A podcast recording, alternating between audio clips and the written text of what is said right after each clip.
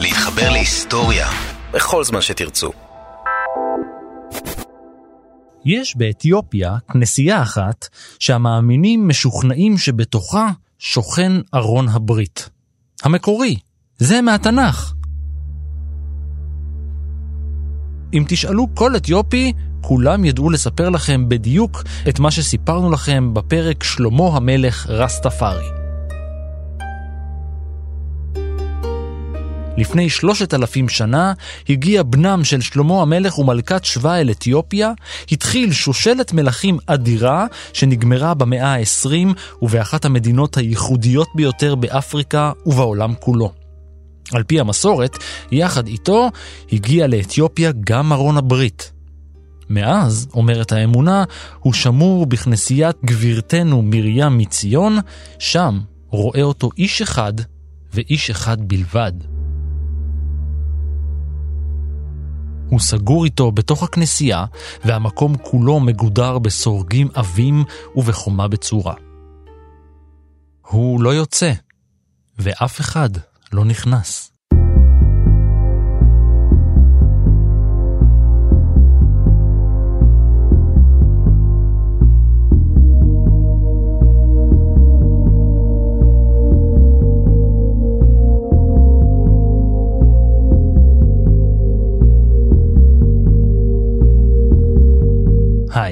אני רן מנהר ואתם על מנהר הזמן. מדי פרק אנחנו מספרים לכם על מקרה שקרה בעבר מזווית שכנראה עוד לא הכרתם. הפעם אנחנו יוצאים מהארון ומנסים לעשות סדר ולברר פעם אחת ולתמיד לאן נעלם ארון הברית.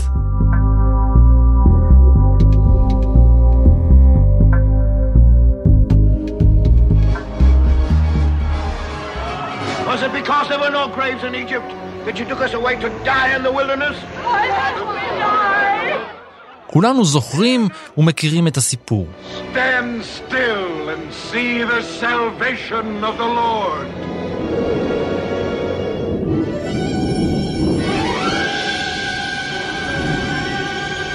אחרי שיצאו בני ישראל ממצרים וחצו את הים, הם קובצו למקום אחד, למרגלות הר, שם התגלה אליהם האל ונתן להם את החוקים החדשים שהפכו אותם מעם לאומה. Israel! You have sinned a great sin in the sight of God.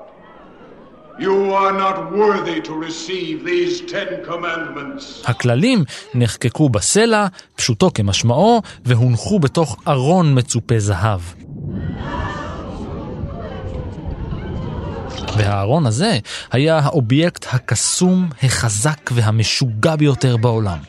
הוא ניצח אויבים, הביא ברכות וקילל את מי שצריך, הוא הצריך טיפול מיוחד ואסור היה להסתכל עליו סתם ככה. הארון הפלאי הוחזק באוהל מיוחד במהלך הנדודים במדבר, ואחר כך באחד המבנים המפוארים, האדירים והגדולים שנבנו בעולם, בית המקדש. ואז הוא נעלם. הוא נמחה מדפי ההיסטוריה, הפסיקו לדבר עליו, הפסיקו להזכיר אותו, ועם השקט הזה נולד המיתוס.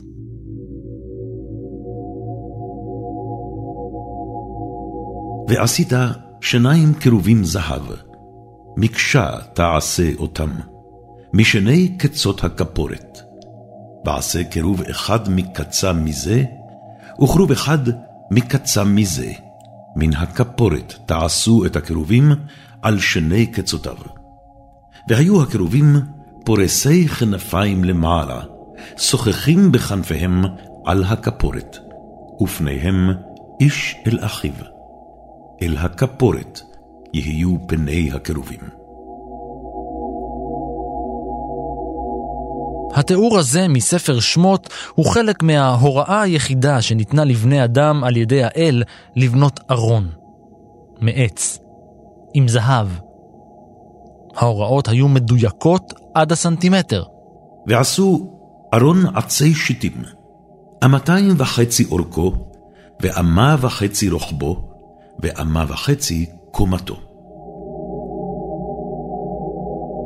אמה זה תלוי באמה של, של הבן אדם, אבל אנחנו עושים איזשהו ממוצע ומגיעים למסקנה שהממדים של הארון היו בערך מטר עשרים וחמש על שבעים וחמש רוחב, שבעים וחמש גובה. זהו דוקטור יגאל בן נון, היסטוריון וחוקר מקרא, מומחה בהיסטוריוגרפיה של הטקסט המקראי. כאשר זה משהו גדול אה, יחסית, וגם משקלו לא קטן.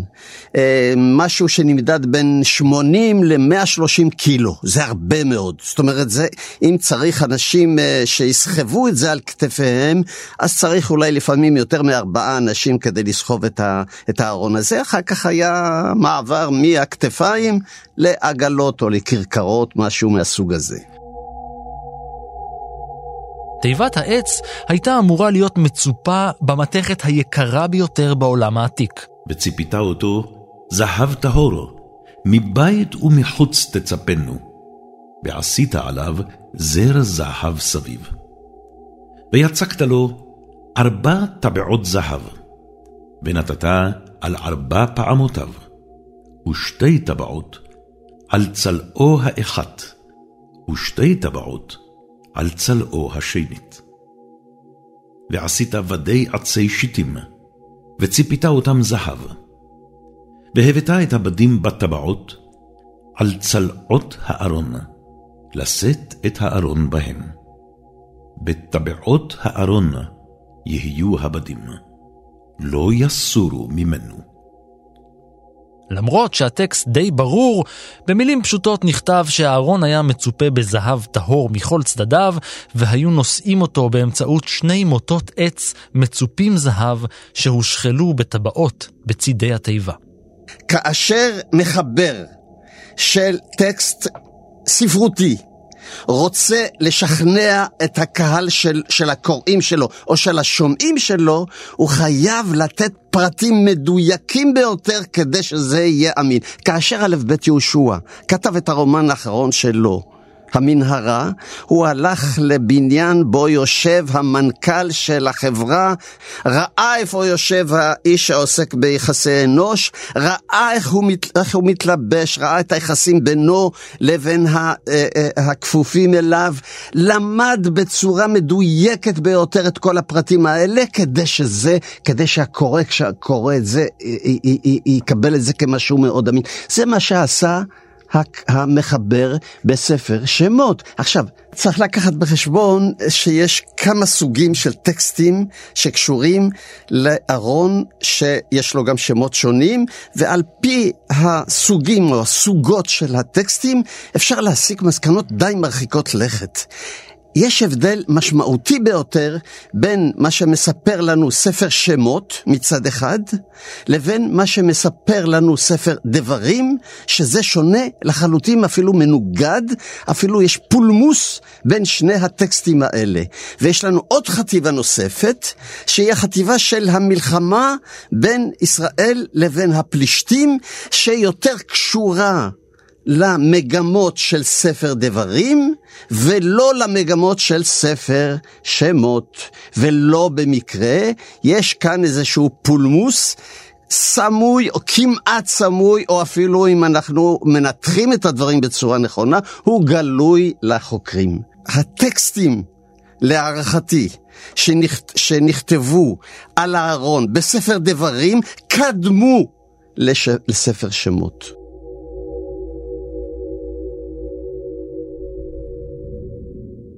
ונתת אל הארון את העדות אשר אתן אליך. ועשית חפורת זהב טהור, אמתיים וחצי אורכה, ואמה וחצי רוחבה. כפורת זה, לכאורה, זה המכסה שמכסה את הארון, אבל זה לא המכסה.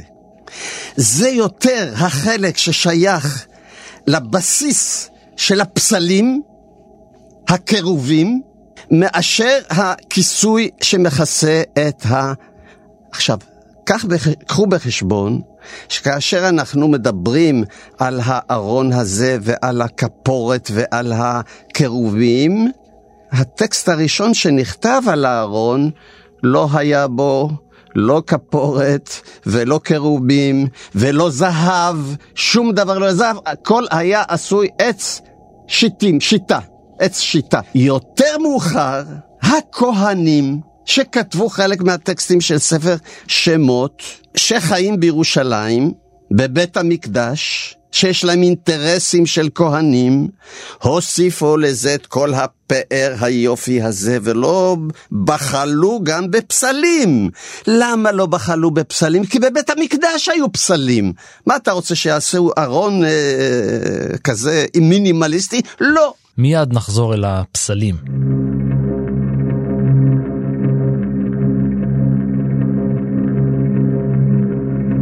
אם חשבתם שרק את התכנון הגיש האל אל העם היושב בסיני, אז תחשבו שוב. נראה לכם שהתכנון של תיבת עץ שכזאת יופקד בידיים של סתם אנשים? או, לא. וידבר אדוני אל משה לאמור, ראה, קראתי בשם בצלאל בן אורי בן חור למטה יהודה, ואמלא אותו רוח אלוהים, בחוכמה ובתבונה ובדעת ובכל מלאכה, לחשוב מחשבות, לעשות בזהב ובכסף ובנחושת, ובחרושת אבן, למלות, ובחרושת עץ, לעשות בכל מלאכה.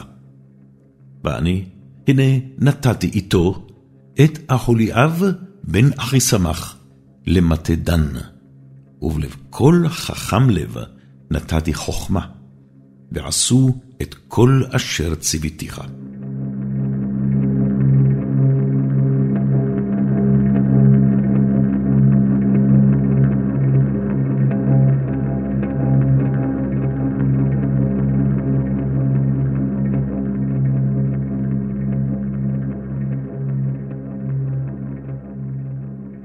בשפה האכדית, השפה שקדמה לארמית ולעברית, קרובו או קריבו הוא השור הענק.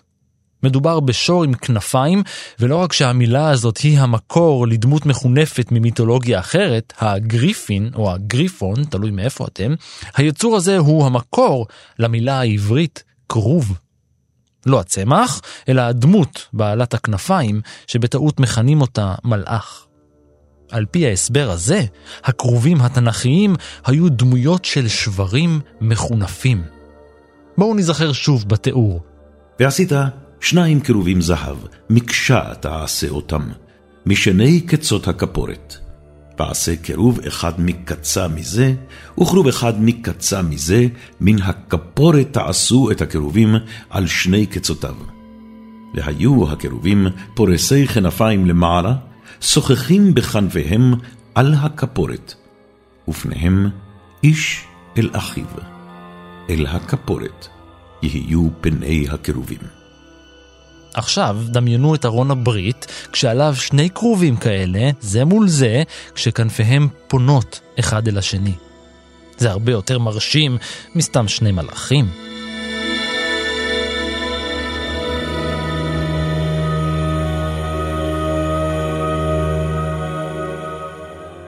היו שם שתי אה, אה, חיות היברידיות, אנחנו לא יודעים בדיוק, הטקסט לא אומר לנו איך הם, איך הם נראים הקירובים האלה. האם זה בני אדם מקונפים, שור מקונף, חיה על ארבע מקונפת, אריה מקונף, או אולי עוף עם כנפיים, או אולי בן אדם בצורה זו או בצורה אחרת עם כנפיים, אנחנו לא יודעים, אבל כנפיים זה, זה הדבר היחידי שאנחנו יודעים עליו. אבל על כל פנים, אה, אה, הקריבו בעולם, ה, בקדמת אסיה, אנחנו יודעים איך ב, ב, באימפריות שהיו באזור, גם האכדים, בבלים, אשורים ואחר כך פרסים וכך הלאה, אנחנו יודעים אה, פחות או יותר איך נרא, נראו האלוהויות שלהם מבחינה פלסטית, מבחינה ויזואלית, מבחינה חומרית. גם המקרא מספק לנו לא מעט חומר על פסלים, על צורות של פסלים שונים שקיימים או בדמות שור, או בדמות אריה, או בדמות נחש, או בדמות דג, כאשר אה, ספר דברים למשל אומר לנו, לא תעשו לכם פסלים לא בצורת דג ולא בצורת נחש ולא בצורת שור ולא בצורת... כמובן שזה מה שהיה, אם לא, לא היה צריך לאסור את זה. לכן הוא מספק לנו אינפורמציה מדויקת איך נראו הפסלים בבית המקדש, או ב, לא רק בבית המקדש בירושלים, בכל הפסלים, גם בממלכת ישראל וגם בממלכת יהודה.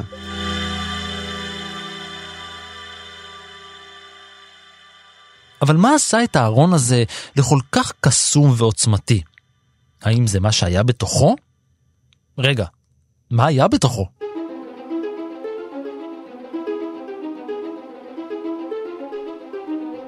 על פי המסופר, בתוך ארון הברית שכבו להם באין מפריע לוחות הברית. מכאן השם, ארון הברית. את הלוחות המקוריים כתב האל בכבודו ובעצמו, והם ניתנו למשה אחרי ארבעים יום על ההר. רק שאת הלוחות האלה הוא שבר בעצבים אחרי שראה את העם רוקד סביב עגל הזהב.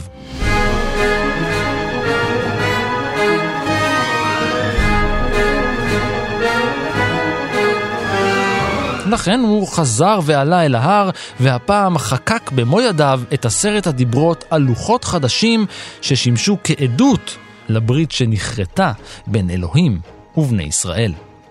לוחות עדות, לוחות הברית.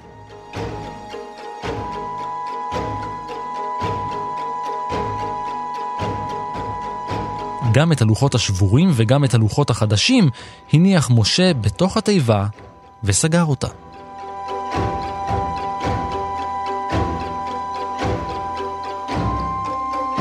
בעת העתיקה היו עושים חוזים, חורטים אותם לפעמים, רוב הזמן כנראה על אה, תעודות קלף, אבל אם רוצים לתת לזה משקל לדורות, שמים, אה, חורטים את זה על אבנים, ואפילו שמים את זה כאבן ראשה מתחת לבניין, או שומרים אותם בארונות בבית המקדש. זה לא כלל רק טקסטים, לא עושים טקסטים כאינפורמציה. תמיד שמים את דמותו של האל בהתחלה, עם השם של, של המלך ותשבחות למלך, ואחר כך את האינפורמציה הקטנה מוסיפים אותה, מוסיפים אותה בסוף. שני שליש זה כבר אה, רק אה, הצד הוויזואלי והצד המחמאות. מקורו של הסיפור על שני עותקים של לוחות הברית כנראה נטוע במנהג העתיק הזה. הלוח היה מיוצר בשני עותקים לכל אחד מהצדדים. ככל שהברית וההסכם היו חשובים יותר ואסטרטגיים יותר, כך נשמרו הלוחות החקוקים בקפידה רבה יותר. ומה יכול להיות חשוב יותר מהסכם חקוק באבן בין בני אדם ואלוהים?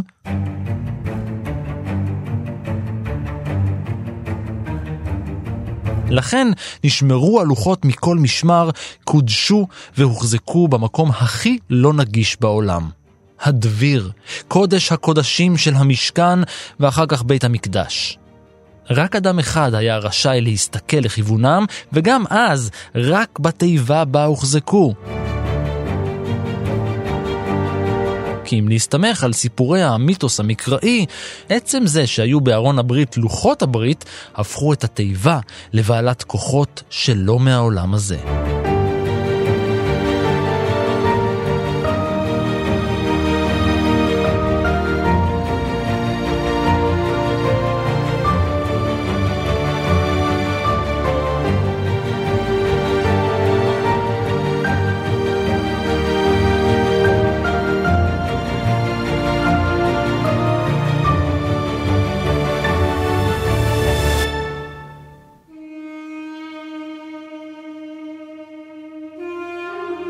על פי מחקר שנערך באוניברסיטת וושינגטון ב-2015, מקורו של ארון הברית הוא במצרים העתיקה.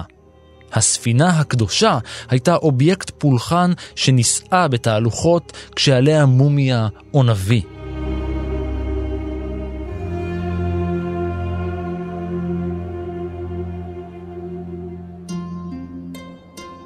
יש לנו את זה בערב אפילו, יש לנו את זה באשור, יש לנו בבבל, תמיד אפשר למצוא בצורה זו או בצורה אחרת סוגים של קופסאות, שוב, סוגים של ארגזים, סוגים של ארונות, שהיו חשובים, כי מה זה, מה זה ארון? דבר שרוצים לשמור לדורות. דבר שרוצים לשמור לדורות. זה לא מיוחד למצרים. ואסור לנו גם תמיד כאילו לחשוב כשיש לנו משהו בממלכת ישראל, ממלכת יהודה, מאיפה זה בא? זה לא חייב לבוא מאיזשהו מקום. זה כל התרבות של, של קדמת אסיה ו, ושל מצרים, היו להם פחות או יותר, או בצורה זו או בצורה אחרת, אותם דברים בגרסה קצת שונה פה, קצת שונה שם. זה לא חייב לבוא דווקא מאיזשהו מקום. ההשפעה המצרית, ויזואלית, על ממלכת ישראל וממלכת יהודה, הייתה הרבה פחות חזקה מאשר ההשפעה של אשור, בבל, פרס. למרות המיתוס והאתוס שבא בעקבותיו, אין לארון הברית אף תיאור או תיעוד באף תרבות אחרת, למעט זו העברית. למשל, בספר איגרת אל העברים בברית החדשה נכתב ומבית לפרוכת השנייה, משכן הנקרא קודש הקודשים, ובו מזבח זהב לקטורת, וארון הברית המצופה זהב סביב. ובארון צנצנת זהב, אשר המן בתוכה, מטה אהרון אשר פרח, ולוחות הברית. וממעלו, כרובי הכבוד השוחחים על הכפורת.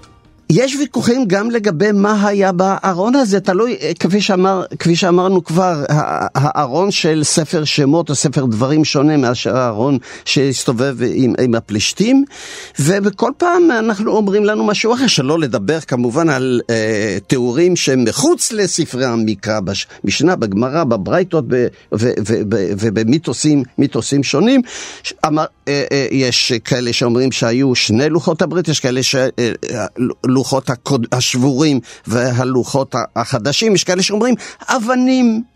כנראה היו שם או פסלים של ממש, למשל שברים, או אריות, או חיות אחרות, או לוחות. אפילו עם לוחות הברית ועם תחריטים של דמויות או של כרובים או של אלים מסוג זה ומסוג אחר שהיו חרוטים על, ה, על הלוחות האלה. ויש לנו עוד דוגמאות לא מעטות, ואני לא רוצה לנגוע במה שבתקופה של המשנה והתלמוד, ששם הם מדברים על כל מה שהדמיון האנושי באותה תקופה וגם היום. יכול לזעזע אותנו, יכול לא רק לזעזע אותנו, יכול להקסים אותנו באופן מגי. מה יכול להיות חוץ מלוחות הברית, כאילו מבחינת סמלים? המן. איך אנחנו יכולים לשמר את המן, הרי זה נופל ואנחנו אוכלים אותו, אכלו אותו במדבר? לא, שמו חלק בצנצנת כדי לשמור את זה. זה, אה, אה, זה, זה כדי לשמר את, את הסמליות הזה, לא רק את המן, אלא גם המטה של אהרון שהפך לנחש. מגיה, מה, לא נשמור את זה בארון? נשמור את זה גם בארון, שים אותו בארון. שמן המשחה למלכים. זה דבר אה, מדהים, בזכות המשחה הזאת האיש הופך למלך, נשמור את זה גם כן בארון. זאת אומרת, לוקחים כל מיני סמרלים חשובים, והדמיון האנושי אומר, בוא נשמור את זה לדורות, כדי לשגע אותנו מבחינה סיפורית, כדי לעשות לנו סיפורים, סיפורים יפים, והטבע האנושי אוהב סיפורים מגיים, סיפורים יפים, סיפורים כמו היום בקולנוע, בתיאטרון, בספרות.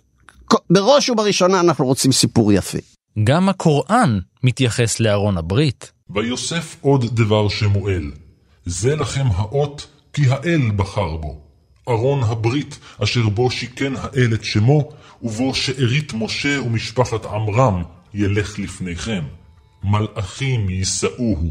זה לכם האות למען תאמינו בי. הארון שלהם נראה אחרת ויזואלית, מראים ויזואלית של אה, של סוגי ארונות על גמלים, בדרך כלל עשויים מחומרים יותר רכים, עם נוצות של uh, כל מיני חיות uh, מוזרות, והקוראן, אחת מהסורות מדברת בפירוש על שני אלים שנמצאים, שקשורים בצורה זו או אחרת לאותם ארונות. אחד מהם, אחד מהם נקראת לת, והשנייה לא במקרה עוזה, שאנחנו נמצא אותה דמות של עוזה כאשר דוד מכניס את אה, הארון מקריית יערים לירושלים, עוזה מנסה לגרום לכך שלא ייפול הארון מתוך הכרכרה או אה, העגלה, ומת.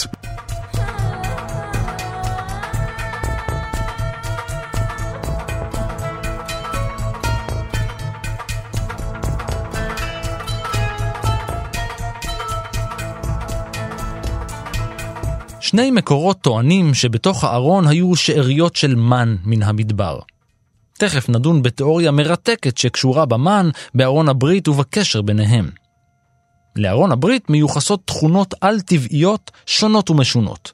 הוא עזר לבני ישראל לנצח במלחמות, לכבוש את הארץ, להיכנס אליה מלכתחילה, הוא עצר את מי הירדן, גרם למגפות אצל הפלישתים, והוא הרג אנשים שנגעו בו. קודם כל, כל חפץ שהוא אובייקט בתקופה העתיקה, אין אומנות למען אומנות. האומנות משרתת איזושהי מטרה, בדרך כלל במקרה זה תיאולוגית. הארון הוא לא סתם ארון, הוא לא סתם ארגז, אלא חפץ פולחני. מה זה חפץ פולחני בעצם? אלוהות. אין משהו, אין, אין משהו אחר.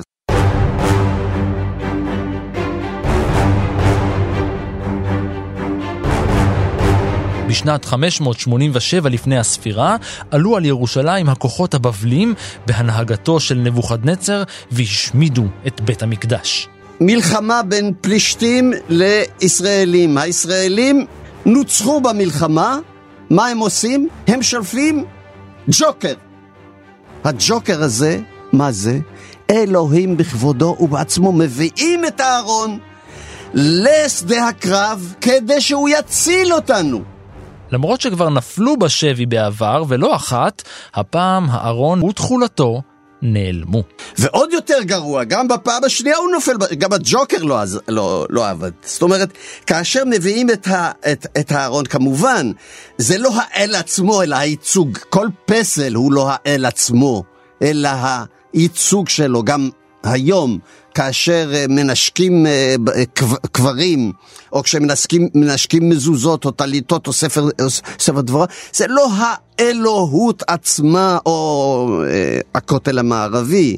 זה ייצוג של, לא חשוב שיש כמה אנשים ברמות מסוימות באנושות שיכולים לטעות ולחשוב שזה האל עצמו ולכן צריך לחבק ולנשק וכל מיני דברים מהסוג, מהסוג הזה. מגיה.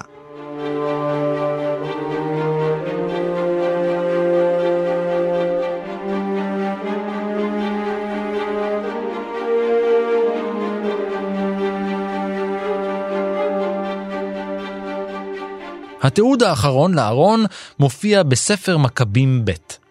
ויהי בבואם ההרה, אשר עלה עליו משה לראות את הארץ, וימצא ירמיהו שם מערה, ויסתר בה את האוהל, ואת הארון, ואת מזבח הקטורת, ויסתום את פיה.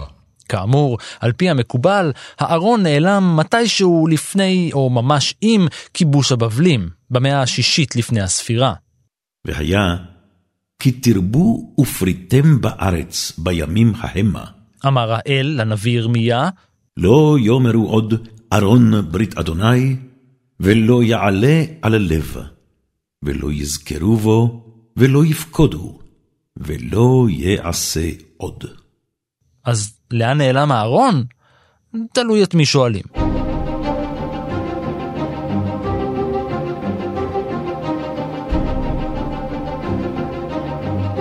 כבר אלפי שנים מחפשים אותו, והתיאוריות בנוגע למקום הימצאו ולנסיבות היעלמותו החלו כבר בימיהם של חז"לינו.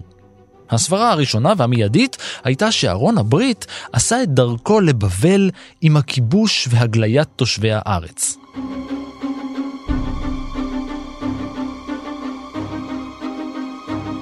לא הוגלה, חד משמעי, שישק מגיע לשם. בראשית ימי המלוכה. הוא בוזז את כל מה שיש בבית המקדש. אף זכר לאהרון. לא רק שישק, חכה. יש לנו עוד, אה, עוד לא מעט דוגמאות. יש לנו את הטקסטים הכהניים של ספר שמות. עם הזהב ועם ה, עם כל הפאר. יש לנו הטקסטים המינימליסטיים של ספר דברים שמתפלמסים בצורה עדינה עם הטקסטים הכהניים, יש כאן איזושהי יריבות. הטקסטים של ספר דברים נכתבו בתקופתו של יאשיהו, לקראת סוף הממלכה, ממלכת יהודה, כנראה על ידי הסופר שלו, שפן בן עצליהו בן משולם. יש חטיבה אחרת שהיא מדהימה במקומות שאין מזכירים את הארון. האין הזה מלמד אותנו יותר מכל על אהרון מאשר כל הדברים שנכתבו לפני כן. כלומר, אנחנו לוקחים את האבות, סיפורים על האבות. אין זכר לאהרון בכל סיפורי האבות. רבות זה אנשים שגרים, שחיים פה, אוטוקטונים. לא אלה שבאו ממצרים, אלה שפה כל הזמן. אין להם ארון. נ, נלך הלאה, אחרי האבות השופטים, המושיעים, בכל מיני אזורים של... זה מלחמות גם. יש תמיד מלחמות, אין ארון. אין להם ארון. מוזר, לא? אחר כך ניקח את כל מלכי ישראל, ניקח את כל מלכי יהודה, גם הם נלחמו, גם הם היו במקדש, גם הם, אה, יש להם מקדשים. אין ארון במקדש אצלם. כלום, שקט מוחלט. יש לנו הרבה טקסטים של הנביאים. כל הנביאים, ללא יוצא מהכלל, לא מזכירים את קיומו של ארון, חוץ מאשר אותו מקרה של ירמיהו. מצד שני, היו חכמים ז"ל שטענו שהארון הוחבא במקדש עצמו, אולי מתחתיו. כן, והוא לא ידע למצוא אותו, והכוהנים לא יודעים למצוא אותו בשביל לשלם, אה, של, לשלם שלל. אחר כך, חוץ משישק, יש לנו סנחריב שמגיע למקום. הוא לוקח הרבה שלל אה, אה, מחזקיהו. יש לנו פירוט מדויק מה הוא לקח? הוא לקח את, הב, את, את הבנות שלו, את הנשים שלו, וכלי הזהב וכלי, וכלי הכסף. אין זכר לאהרון. אחר כך, יש, אחרי סנחריב יש לנו נבוכדנצר. נכנס לזהו. אין זכר לאהרון. טוב, אז אולי אהרון נמצא איפשהו בעיראק של היום, ואולי לא. אולי הוא עדיין באיזו מערה בהר נבו, כפי שטען הנביא ירמיה, ואולי לא. כי אם מקורו של אהרון בתרבות המצרית, אז אולי הוא חזר לשם. לפי תיאוריה אחרת, אהרון הוברח למצרים בימיו של המלך מנשה, מתישהו במאה השביעית לפני הספירה. הוא מצא את עצמו על האי אלפנטינה, הידוע גם כייב, באמצע הנילוס. יש בו סלעים מרהיבים שנראים כמו פילים. מכירים את הסלע בראש הנקרה? כזה.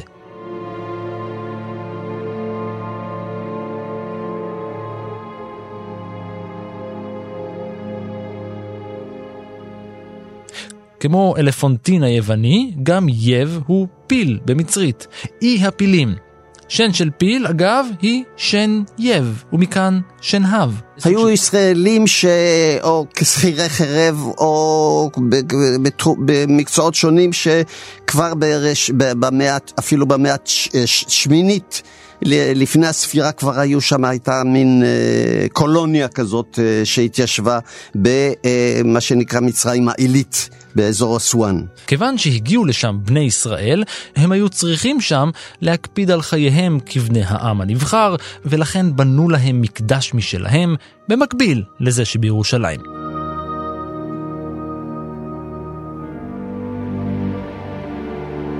זו הייתה בעיה. גם ליהודאים שנשארו ביהודה וגם למצרים שהקימו על האי מקדש אחר, לאל אחר. אז המצרים הרסו את המקדש העברי.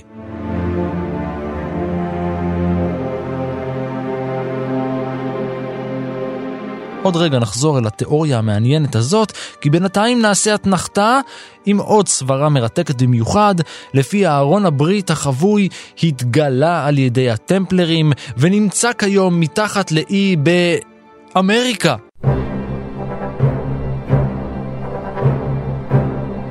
לאורך ההיסטוריה יצאו כמה וכמה מסעות חיפוש נרחבים אחרי הארון. אולי החפץ המסתורי והאדיר ביותר בהיסטוריה.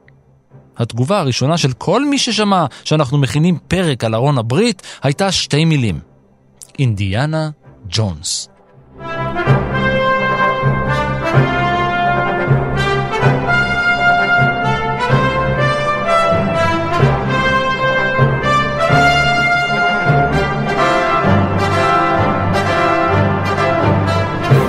בשנת 36, מספר הסרט, הארכיאולוג האמריקאי אינדיאנה ג'ונס, ששב למשרת הוראה אחרי הרפתקה בפרו, מגלה שהנאצים מחפשים אחרי ארון הברית כדי להפוך לבלתי מנוצחים. והם מחפשים אותו במצרים. ג'ונס יוצא להשיג את הארון לפניהם. Lo an as verhitst. Flo al bachar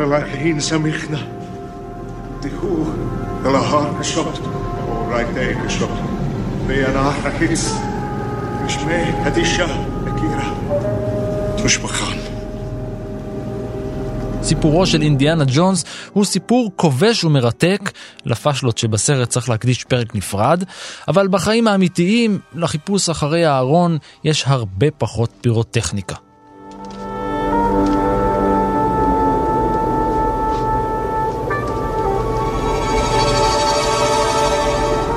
תשלח קצת אנשים לטייל ב, ב, ב, ב, ב, בסביבות פריז, כאילו יש שם כנסייה נהדרת. יש שם איזה תבליט שמד... ש... ש... שמראה את, ה... את הארון ואומר כאן אה, נמצא, הוא מראה על ה... בעצם על, ה... על התבליט, כאן נמצא הארון של הארון הברית ואנשים קראו את זה בצורה כאן בתוך, ה... בתוך הכנסייה, כאילו אה, צריך לחפש שם בכנסייה לפני ששלחו אותו לאקסום. באתיופיה.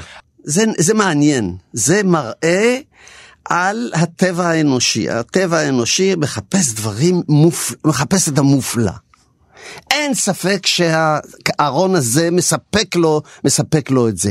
בנוסף, יש גם ארכיאולוגים, אפילו רציניים בארץ, שעדיין מחפשים באזור אה, עין גדי את, את הארון הזה. אני אומר, לא נורא, שיחפשו. תוך כדי חיפוש אחר הארון אפשר אולי למצוא גם דברים אחרים במקומות בלתי בלתי צפויים. במשך יותר מ-200 שנה מסתובבות שמועות עקשניות, מתועדות וממוסמכות שעל אי קטן בצפון האוקיינוס האטלנטי טמון אוצר. באי האלונים, אוק איילנד, שצמוד לנובה סקושיה הקנדית, מחפשים כבר מאות שנים אוצר, ואף אחד לא יודע מהו. There is an island in the North Atlantic where people have been looking for an incredible treasure for more than 200 years. So far, they have found bits of gold chain, a stone slab with strange symbols carved into it, even a 17th century Spanish coin. To date, six men have died trying to solve the mystery. And, according to legend, one more will have to die before the treasure can be found.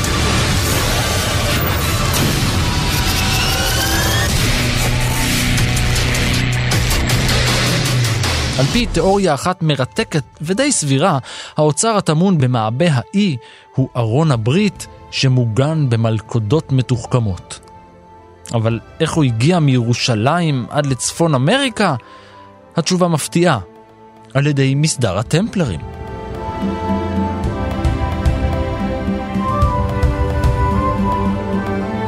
אבירי המסדר, או בשמם המלא, אחוות אבירי ישוע העניים של היכל שלמה, היו לוחמים במסעות הצלב שהגנו על צלבנים ועולים לרגל לעיר הקודש.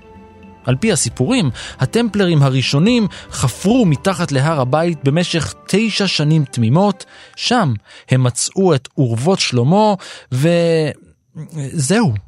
אנחנו לא יודעים מה עוד הם מצאו.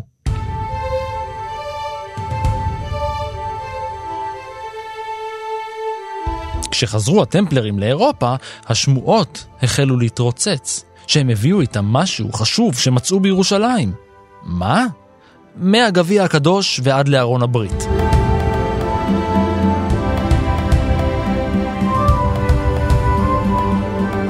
במאה ה-14 התהפך עליהם האפיפיור והטמפלרים נרדפו על ידי הכנסייה.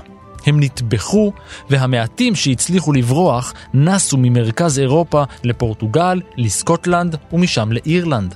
ככל הנראה, זו הייתה הנקודה האחרונה ביבשת אירופה עליה דרכו הטמפלרים. לפי התיאוריה, הם הפליגו מערבה עם האוצר החשוב ביותר בעולם וקברו אותו במטמון מתוחכם על אי אחד ביבשת החדשה.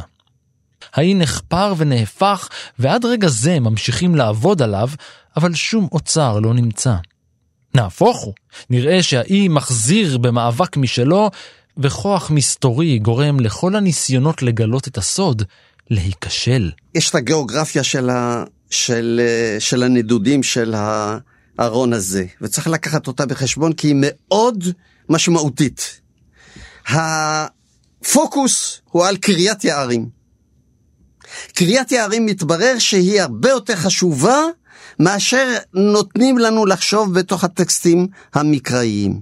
היא נמצאת בגבול בין יהודה, שטח יהודה לשטח בנימין. בנימין היה בשטח ישראל עד שסופח באיזושהי צורה יותר מאוחר ליהודה, אבל היה שם מקום מקדש כנראה מאוד מאוד משמעותי ומאוד מאוד חשוב.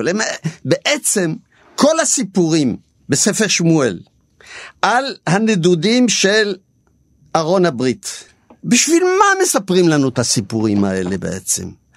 הסיבה לכך היא שני מקומות, גיאוגרפיים, סמליים, מאוד משמעותיים. אחד זה שילה, השני קריית יערים, בגבול בין בנימין לבין יהודה. כלומר, היו כל מיני רמזים או כל מיני אה, אה, תופעות או אובייקטים שאנשים ראו ורצו לספר לעצמם מה קרה פה, למה קוראים למקום הזה פרץ עוזה למשל. אחד מהמקדשים, אולי המקדש החשוב ביותר בתקופה הקדומה, לפני, הרבה לפני ירושלים, היה שילה. שילה הזה, המקדש של שילה, היה לו יריב עוד יותר גדול, בית אל וזה למעשה שילה ובית אל מצד, מצ, אה, שילה מצד אחד, בית אל מצד שני, זה שתי המסורות המנוגדות החשובות ביותר במקרא, תוסיף עליהם את ירושלים, ויש לנו של... ככהנית, ויש לנו שלוש מסורות חשובות, ועל פי המקומות האלה בונים סיפורים כדי למצוא פתרונות למעשה. למה שילה ירדה מגדולתה, איבדה את הארון, איבדה את הג'וקר, עבר לקריית יערים, ובסוף דוד מביא, אה, מוציא את הארון מקריית יערים ומעביר אותו לירושלים. זה האנשים, זה המשפחות של הכהונה של עלי משילה, שיורדת בתקופתו בערך של חזקיהו, אחר כך של יאשיהו, יורדת לירושלים ולמעשה תופסת את השלטון בתקופתו של יאשיהו. בגלל זה מספרים לנו את כל הסיפור של המלחמות של עם הפלישתים והמעבר הארוך והמפותל הזה משילה דרך קריית יערים עד לירושלים.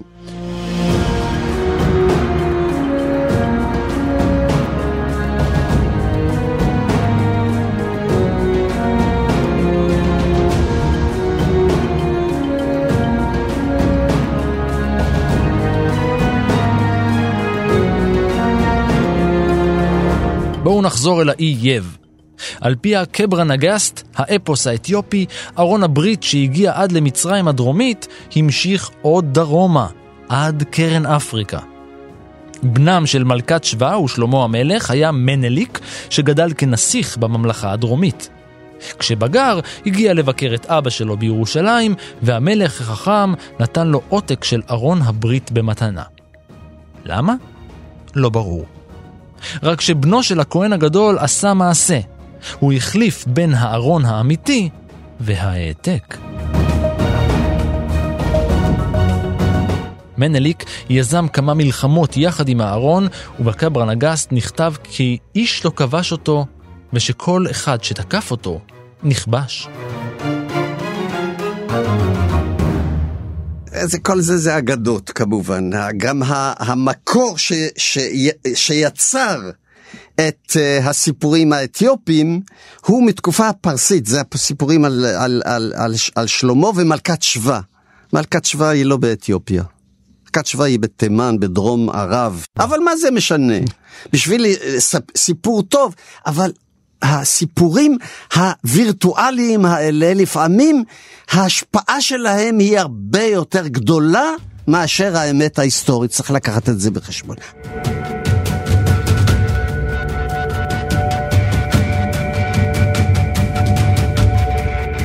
מאז טוענים באתיופיה, הארון נותר בכנסיית גבירתנו מרים מציון שבאקסום. שם חי כהן שרק הוא מורשה לראות את הארון. תפקיד הכהן מאויש ומוחלף בתדירות גבוהה, כיוון שהכהנים האלה נוטים למות מהר ובאורח מוזר. זה מתחיל בראייה שמידרדרת, נגעים, מחלות וסרטן. על פי national geographic, השומרים במקום אומנו להרוג מסתננים בידיהם.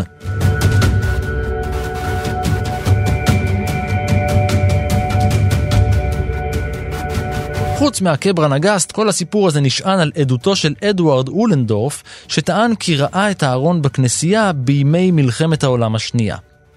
אולנדורף, שהלך לעולמו ב-2011 והיה פרופסור בבית הספר ללימודי המזרח ואפריקה באוניברסיטת לונדון, סיפר על התיבה המסתורית שראה בכנסייה באקסום כשהיה קצין בצבא הבריטי. הוא פשוט התפרץ פנימה עם קבוצת חיילים לאחר שניסו למנוע ממנו מלהיכנס אל קודש הקודשים. בריאיון שנערך עמו בשנות התשעים, הסביר שהתיבה שראה הייתה העתק שנעשה בימי הביניים.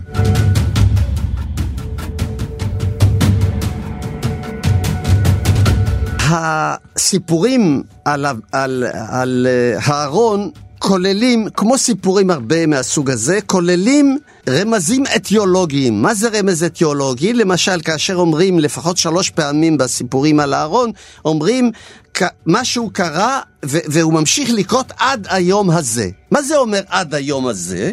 היום אני מספר את הסיפור, אבל אני מספר על, על משהו שקרה הרבה לפני התקופה שאני חי בו. לא היה ולא נברא, אם היה, היה צריך אה, בכל תקופה ההיסטורית, היה צריך להיות לו איזשהו זכר. נכנסו כל כך הרבה אנשים זרים, כובשים, שלל. הסיפור הזה של אהרון, צריך להבין, הוא סיפור וירטואלי. לא היה ולא נברא שום ארון, לא ייתכן שהיה אם בכל תקופה, תקופה היסטורית, אין לו זכר כאשר היה צריך להיות לו זכר. אף אחד לא באמת יודע איפה ארון הברית או מה הייתה המהות שלו. הבטחתי שנחזור לקשר שבין ארון הברית והמן במדבר. אז תחזיקו חזק, כי זה הולך להיות מטלטל. בשנת 1978 פרסמו ג'ורג' ססון ורודני דייל את הספר מכונת המן.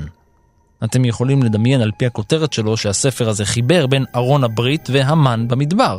הספר מבוסס על עתיקה קדישה, אחד מהפירושים של ספר הזוהר, ולפיו הארון היה מכונה לייצור אצות ששימשו למזון עתיר חלבונים לבני אדם במדבר. כן, אני יודע איך זה נשמע. אחד מהמחברים, ששון, הוא מהנדס, ועל פי אותו פירוש של הזוהר, הוא בנה מכונה שלטענתו אפילו הפיקה את המזון המדובר. רגע, יש עוד.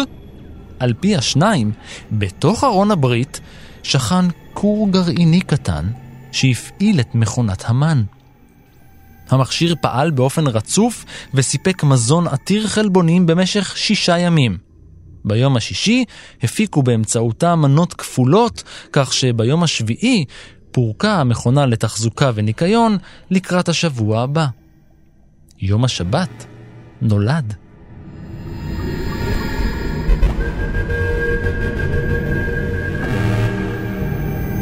אני יכול להבין את הסיפורים שהמציאו לעצמם האתיופים לגבי מלכת שבא ואהרון, אבל עד המאה העשרים, אנשים חוקרים, חוקרים, לא סתם אנשים, בתחום המדעים המדויקים, הגיעו למסקנה שהארון הוא כור חשמלי שמפיק, שמפיק חשמל. וזאת, ככה הם מסבירים את העניין שעוזה כאשר לק... הוא התחשמל. וככה זה, ככה הוא מת. ולכן אתה רואה לאן הדמיון האנושי מגיע עד לחוקרים בתחום מה שנקרא המדעים המדויקים.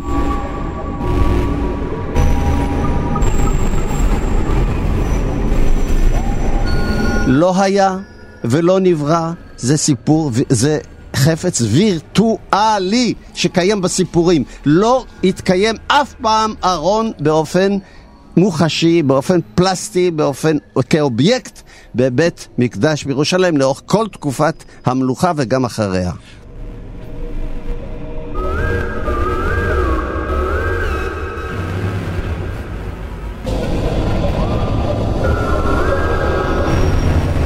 ועד כאן מנהר הזמן להפעם. תודה ליגאל בן נון, תודה גם לאור מנהר שחיפש וחיפש, היה על ההפקה ומקום הימצאו לא נודע, ולניר גורלי שגם לא מצא, אבל היה על העריכה. תודה מיוחדת לדן כנר על הקריינות. סיפורים נוספים מההיסטוריה ופרקים אחרים של מנהר הזמן, ויש כמעט 100 כאלה, מחכים לכם באתר שלנו, באפליקציה, כאן אודי, בכל יישומון הסכתים שאתם אוהבים וגם בספוטיפיי. אתם מוזמנים להמשיך ולעקוב אחריי ברשתות החברתיות, בפייסבוק ובטוויטר, להגיב, להציע רעיונות, ובעיקר להתחבר. אני ערן מנהר, נשוב וניפגש בפרק הבא.